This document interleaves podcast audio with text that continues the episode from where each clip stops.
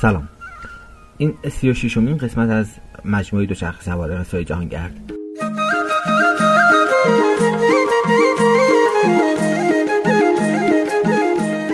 من توی نپال بودم توی پخارا بعد از اینکه از ترکینگ برگشتم و از پرو سیریل اون دوستای فرانسویم جدا شدم باعث حرکت می‌کردم به سمت کاتماندو. وقتی نقشه رو نگاه کردم مسیری که از پخارا به سمت کاتماندو حرکت می‌کرد در واقع یه مسیری کوهستانی بودش و حاشیه یه رودخونه که حدودا 200 خورده کیلومتر دیده می‌شد روی نقشه. و از وسط این مسیر یه جاده دیگه به سمت پایین به سمت جنوب می‌رفت می‌رفت به منطقه چیتوان. و با توجه به این شناختی که اطلاعاتی که من از منطقه چیتوان گرفته بودم اینکه یه پارک ملیه یه پارک در واقع پارک طبیعیه و اونجا امکان دیدن حیات وحش وجود داره. بر من این جاذبه رو داشتش که خب از چیتپانم رد بشم. نپال کشور بزرگی نیست برای دو شخص سواری یعنی مسافت مسافت ها خیلی زیاد نیست چون جاده زیادی نداره. نپال مسیرهای دسترسی خیلی محدوده توی نپال واسه همین من ترجیح دارم راه هم یکم دورتر کنم تا به جاهای بیشتری تا به جاهای بیشتری در واقع رفته باشم و بیشتر بیشتر از این کشور دیده باشم.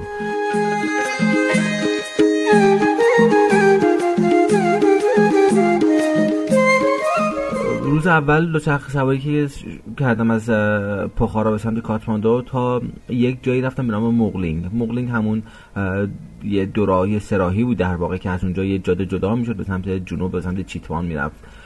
جاده بسیار خوبی بود جاده جاده خیلی دلنشینی بود و کنار یه رودخونه خیلی بزرگ و شب رو کنار اون رودخونه یه اتاق گرفتم. حالت کمپ مانند بود اونجا چادر زدم و خیلی بعد از کلی صفا کردم از اون اون طبیعت زیبایی که کوهستانی که توی نپال وجود داشت و اینکه خیلی با روحیه من عجیب بود خیلی با درون من عجیب بود که توی طبیعت باشم لای کنار رودخونه باشم توی جنگل باشم کنار کوه باشم. برام خیلی لذت بخش بود دو چرخ سواری توی نپال.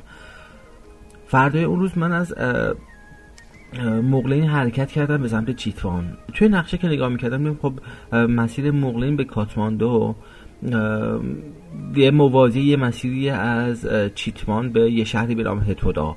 اینا دو تا, نخ... دو تا جاده موازی بودن که تقریبا مسافتشون یکسان بود و دو تا جاده اینا لینک می‌کرد. که از مغلین به چیتوان لینک می‌کرد و در انتهای مسیر چیتوان به هتودا یه جاده بود از هتودا جاده رو دوباره لینک می‌کرد به کاتماندو. اینچه که توی مسیر دیده می‌شد این که گفتم خب مسیر هیتودا به کاتماندو شاید یک ده 15 کیلومتر طولانی تر باشه. چون مسیر مغلین به چیتوان حدود 36 کیلومتر بود و من حس کردم که اون یه مقدار می‌تونه طولانی تر باشه چون که چون که اون چیزی که توی نقشه دیده می‌شد. اما واقعیت غیر از این بود و خب هم واقعیتش من سورپرایز کرد وقتی که روبرو شدم با باهاش توی هتودام. خب از موقع حرکت کردم حاشیه رودخونه تریشولی رو به سمت جنوب حرکت کردن. مسیر سرازیری زیاد داشت. خب من مرتف... توی بخشی توی منطقه مرتفع نپال بودم و داشتم می‌رفتم به سمت دشت های جنوب نپال و تقریبا همه مسیر رو سرازیری داشتم. با توی یه جاده بسیار داغون یه جاده بسیار با کیفیت پایین از نظر حال آسفالت. و این باعث شد که ضربه زیادی مدام چرخم ضربه بخوره و فشار زیادی به چرخم وارد بشه.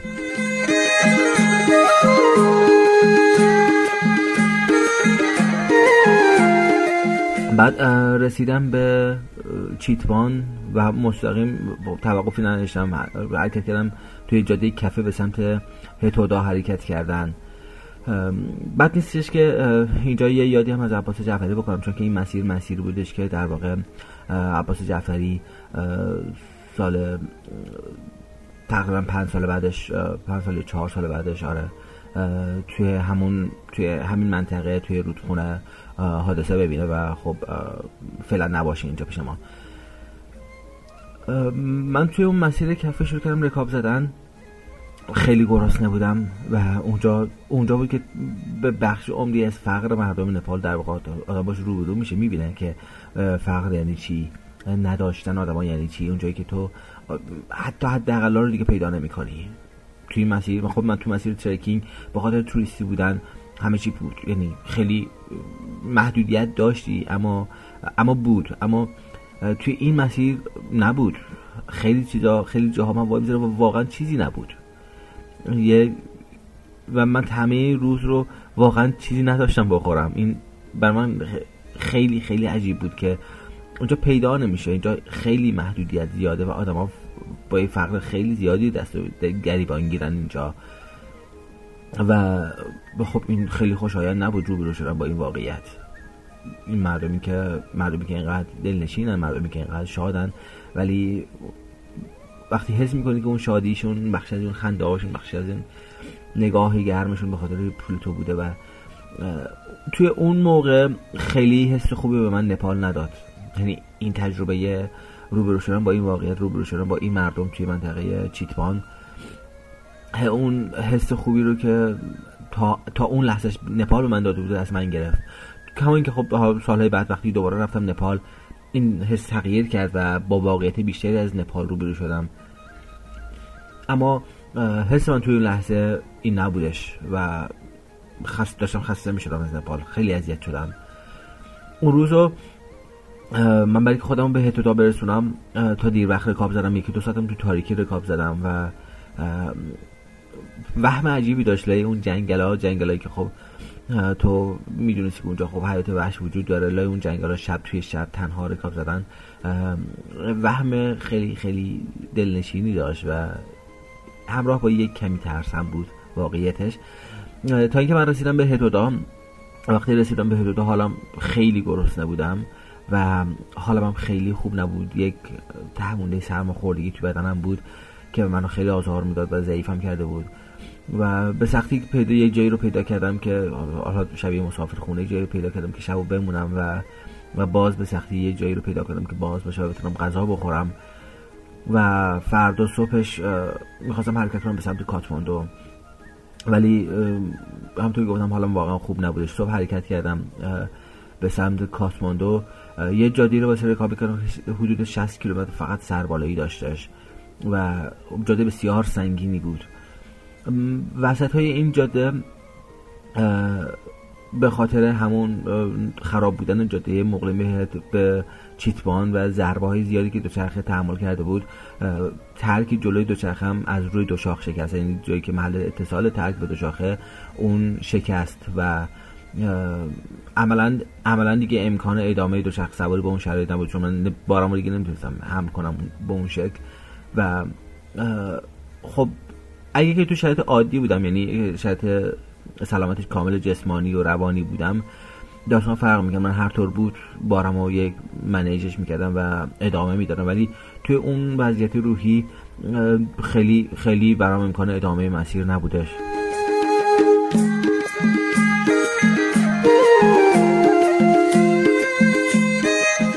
کنار جاده وایسادم که خب حالا می‌خواد چیکار کنی؟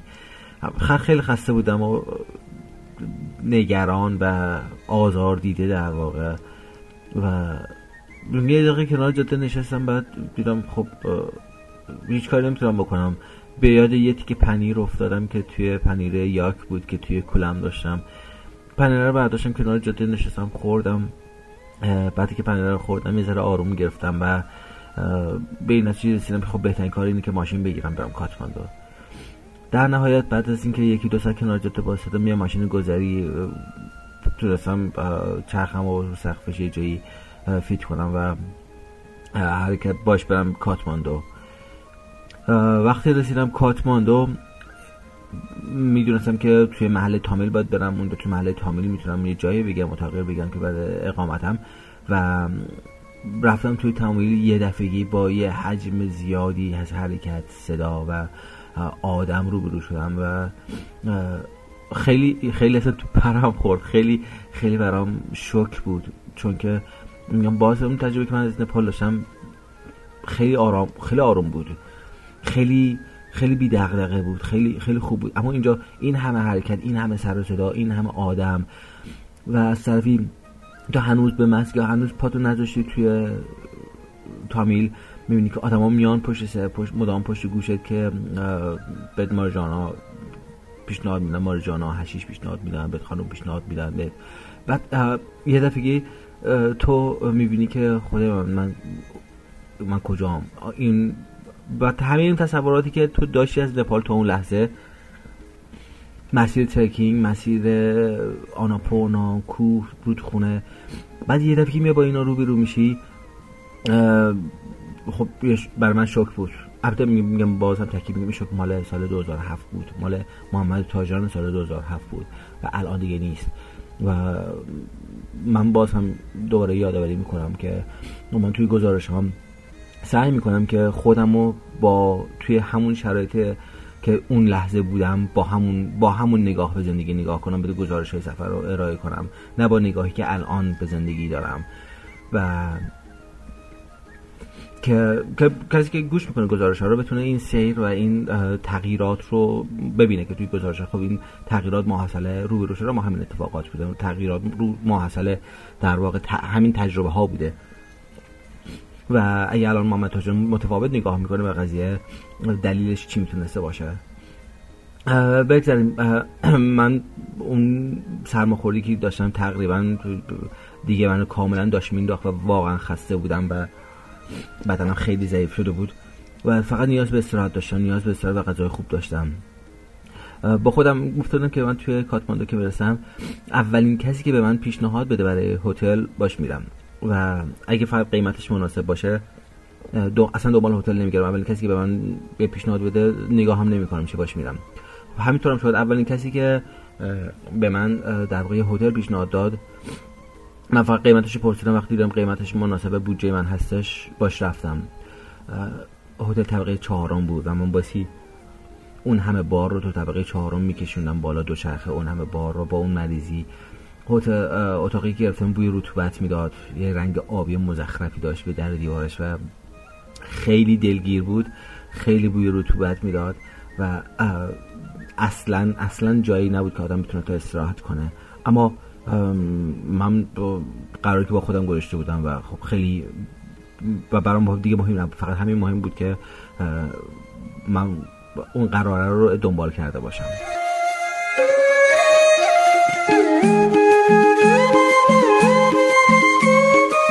خب رفتم نپا رفتم اون اتاق گرفتم. و این اتاق اینقدر بد بود که من بلافاصله اومدم پایین و رفتم یه جای دیگه یه جای دیگه دیدم. که برای فردای خودم که جامو عوض کنم. اما اون شب رو همون قرار پای قرار خودم موندم که با اولین نفر خواهم رفت اونجا یه جایی. و اون شب اونجا بودم فقط اومدم بیرون که برم یکم گوشت مرغ بخرم بیام یه سوپ برای خودم درست کنم. خیلی جالب بود. من بعد رفتم دیدم که بعضی از فروشگاه ها روشون دایه سوره یاسین نوشته و فهمیدم مسلمونن. بعد گفتم اوه خوب حالا من بعد از این همه که این همه گوشت غیر اسلامی خوردم حالا برم یه جا گوشت حلال بخورم. بعد رفتم که گوشت بگیرم ازشون. و دیدم قیمتشون خیلی گرونتر از جاهای عادیه. وقتی پرسیدم که خب چرا چه فرقی می‌کنه؟ مرغ همین مرغ همین مرغ مغازه پلویه چرا این قیمتش متفاوته؟ و خب دلایلی داشتن که مثلا برای من توجیه پذیر نبود و من ترجیح دادم که دوباره همون گوشت غیر حلال بگیرم بخورم و ولی اجازه ندارم آدم با به خاطر حالا مذهب به خاطر دین بخوان سرمون کلا بذارن. بگذاریم اون شب یه سوپ مرغ خیلی خوب درست کردم و بعد از یه استراحت طولانی که تا فردا تا زور خوابیدم وسایلمو جمع کردم. حالا خیلی بهتر شد وسایلمو جمع کردم که از هتل بیام بیرون تا یه جای دیگه رو پیدا کنم برای موندن. و که اونجا اتفاق با مزه افتاد که تو گزارش بعد راجبش خواهم گفت. و اونجا فهمیدم که خب چرا من اون هتل رو انتخاب کرده بودم و چرا اون اولین نفری که می‌خواست به منو به هتل به من معرفی کنه قرار بود که منو به کجا ببره و چی و کیو به من معرفی کنه. خب این پایان گزارش 36 هم بودش و تا گزارش بعد به خدا میسپرمتون محمد تاجران رادیو کوچه.